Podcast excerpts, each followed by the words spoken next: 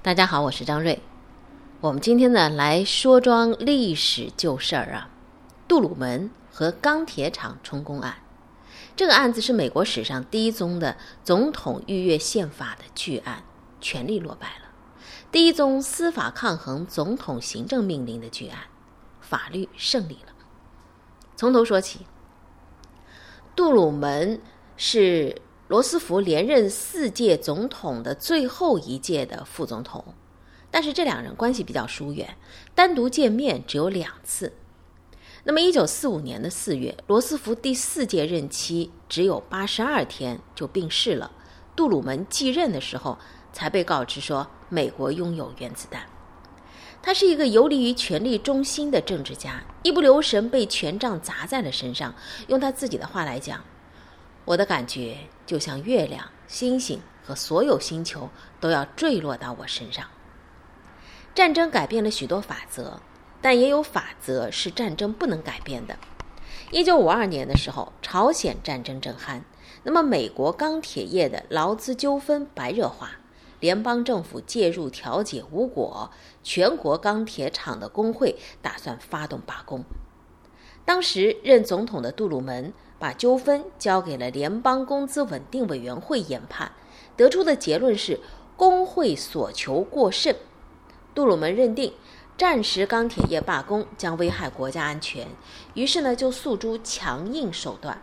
四月八号，他在电台宣布了决定由商业部长查尔斯·索耶全面接管各地的重要钢铁厂。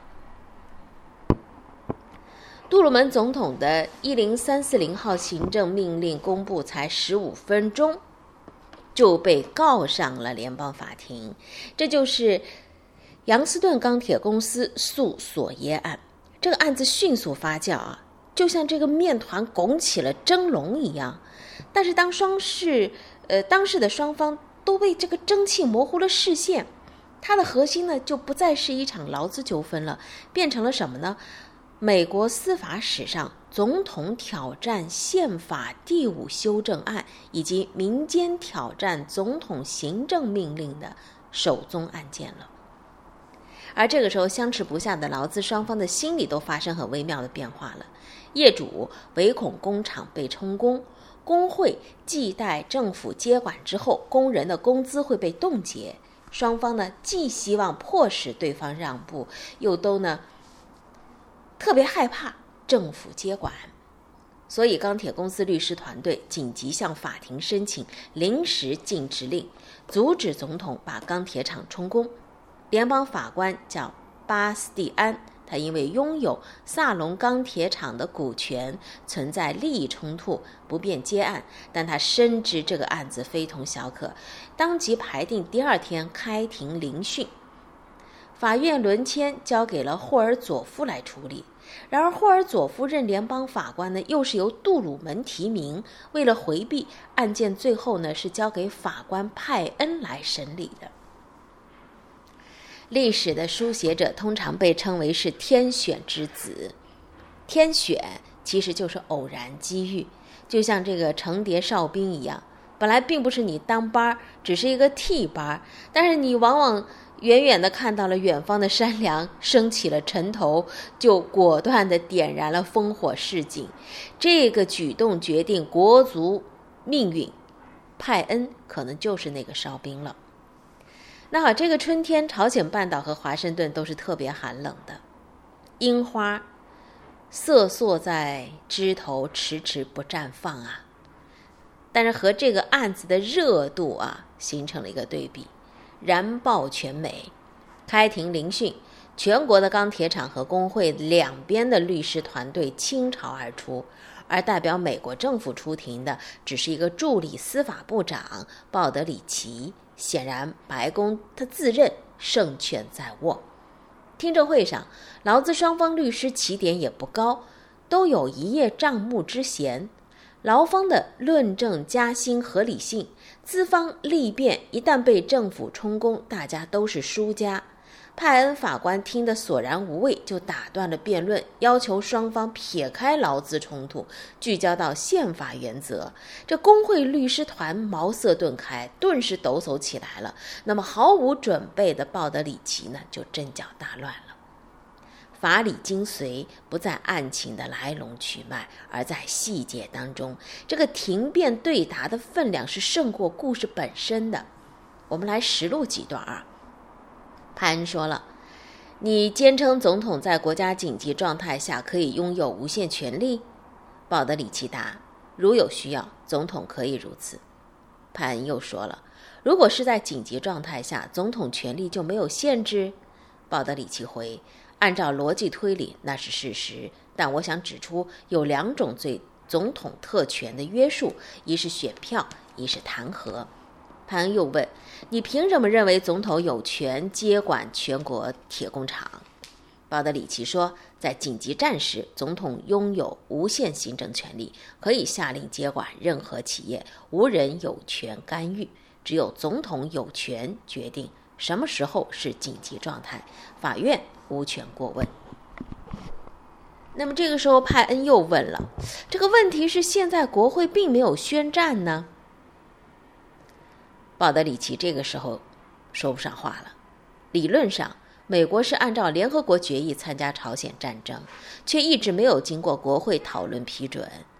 派恩进而逼问：如果阁下的房子也被下令充公，你是否还认为法庭无权介入？鲍德里奇回答：总统是可以那样做的。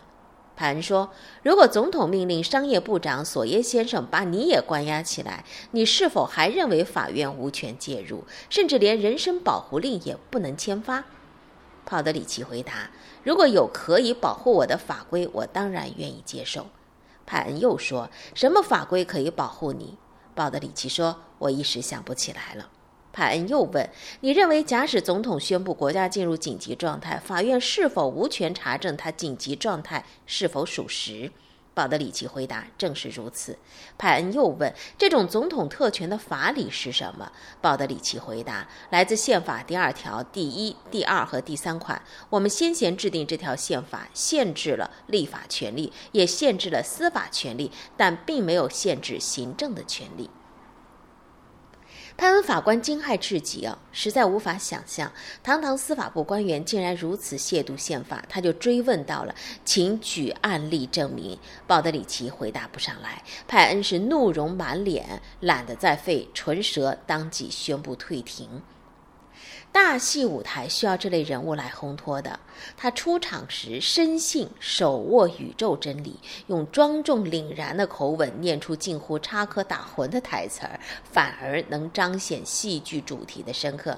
司法部助理部长违背宪法常识的言论热爆了各大媒体，连白宫的新闻秘书都奉命出来澄清了，说鲍德里奇的观点不代表本政府。那么，代表政府出庭的官员不代表政府，试问他代表谁呢？很快就知道了，此非愚蠢失言，他秉承的是顶层权力意志。杜鲁门现身说法了。一九五二年的四月十七号，记者提问：如果总统有权让民营钢铁厂充公，这种权利是否可以延伸到接管报纸、电视或电台？杜鲁门坦然作答。按照同一情况推理，只要对国家有利，总统有权如此处理。记者再问：为什么不要求国会立法来实施你的决策？杜鲁门说：不需要。美国总统是三军统帅，本来就拥有这种权利，没有任何人能够将此权从总统那里夺走。权力的傲慢真的是让舆论大哗。第二天的《纽约时报》批评。总统的意思是在国家紧急状态下，他有权让任何危害国家安全的民营事业充公。那么，俄亥俄州的联邦众议员班德更直接提出了弹劾动议。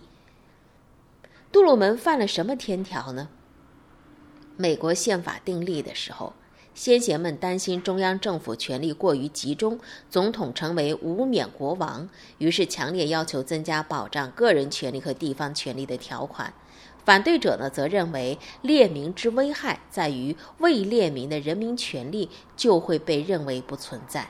无论赞成或反对，都意在限制政府权力和防止出现中央集权。独立宣言主要的起草人杰弗逊为打破僵局提出了：如果我们没法保证自己所有的权利，那就保障那些能够保证的。于是呢，各方通力合作，通过了十条宪法修正案，统称为《权利法案》。十条修正案都旨在限制权力泛滥，堪称是立国之本。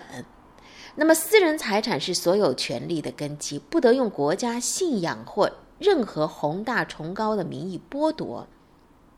一百五十年之后，金县第一个总统践踏宪法，他就是杜鲁门。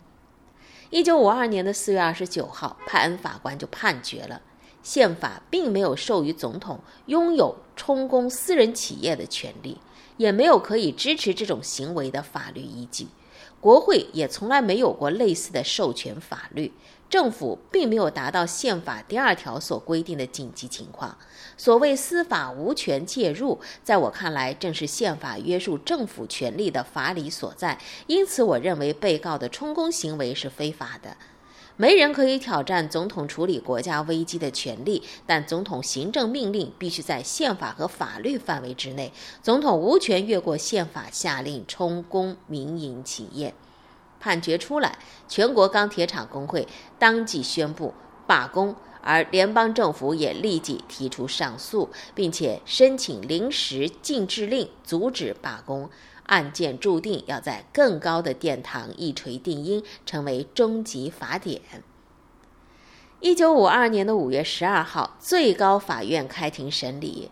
外间都预测说是关胜明败，毕竟呢，九位大法官几乎都是罗斯福总统时期任命的。尽管如此，联邦政府这次不敢怠慢了，派出了司法部长帕尔曼领衔，他是有备而来的。宗卷共有一百七十五页证据和案例，例证独立战争、英美战争、南北战争和二次。大战期间，美国政府多次在国家紧急名义下充公民营企业，特别是林肯直接用总统行政命令解放黑奴等等。帕尔曼说：“本人从未听过有任何司法机构认为那是非法行为。”钢铁厂业主和工会搁置利益争执，结成了临时同盟来对抗政府。七个。最大的钢铁企业的联合诉讼，代表全美五十个钢铁厂，聘请的也都是顶尖的律师。辩庭最出彩的是戴维斯大律师，他是一战时期威尔逊总统任内的司法部副部长，曾经在上个世纪二十年代初竞选过美国总统。最高法院开始聆讯。其他律师也都在引经据典、纠缠细则，被大法官呢是一再的打断。司法部部长帕尔玛的说辞也被多次被驳回。那么轮到戴维斯作辩的时候，他高屋建瓴，雄辩滔滔，光芒笼罩全场。庭辩。规定限制五个小时，他一个人就站了八十七分钟，期间只被打断一次。九大法官都在静静地听着。戴维斯是以清晰法理和大量的判例，直指杜鲁门总统篡夺宪法。略去高院裁决书和联邦法庭派恩法官重合的部分啊，其中。